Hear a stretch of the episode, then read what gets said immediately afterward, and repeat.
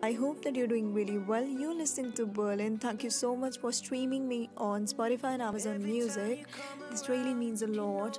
So today I was thinking, I was just wondering, I was sitting on the sofa and I was just lost in the song that is Bad Habits by Ed Sheeran. That's an amazing song. And basically the hard work done by Ed Sheeran is really fantastic. I mean, he's dressed like a vampire and pink suit and fangs all over. So that's really that's really good, I suppose. But the hard work done by the man is really fantastic. I mean, he's singing Bad Habits. So I was just watching the interview by Ed Sheeran, and he was saying that he was accustomed to a lot of bad habits prior to this.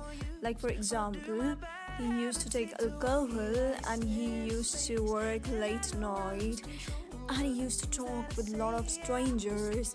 That unusual conversation was not being liked by his wife, Cherry. So it was like I was just, you know, analyzing and reading different things. But this song is really something new, you know, it's a smash hit, it's topping the charts. And it's something more exciting to, you know, see your favorite singer acting like a vampire and it's really it's something new you know which we can't which we really don't support in today's songs in this modern era.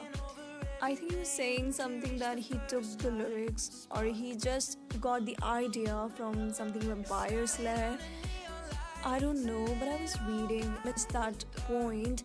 But he was saying something you know he just took the idea from the vampire slayer that's really fantastic I mean the makeup, the dressing attire of you know Ed Sheeran. It's it's so cool.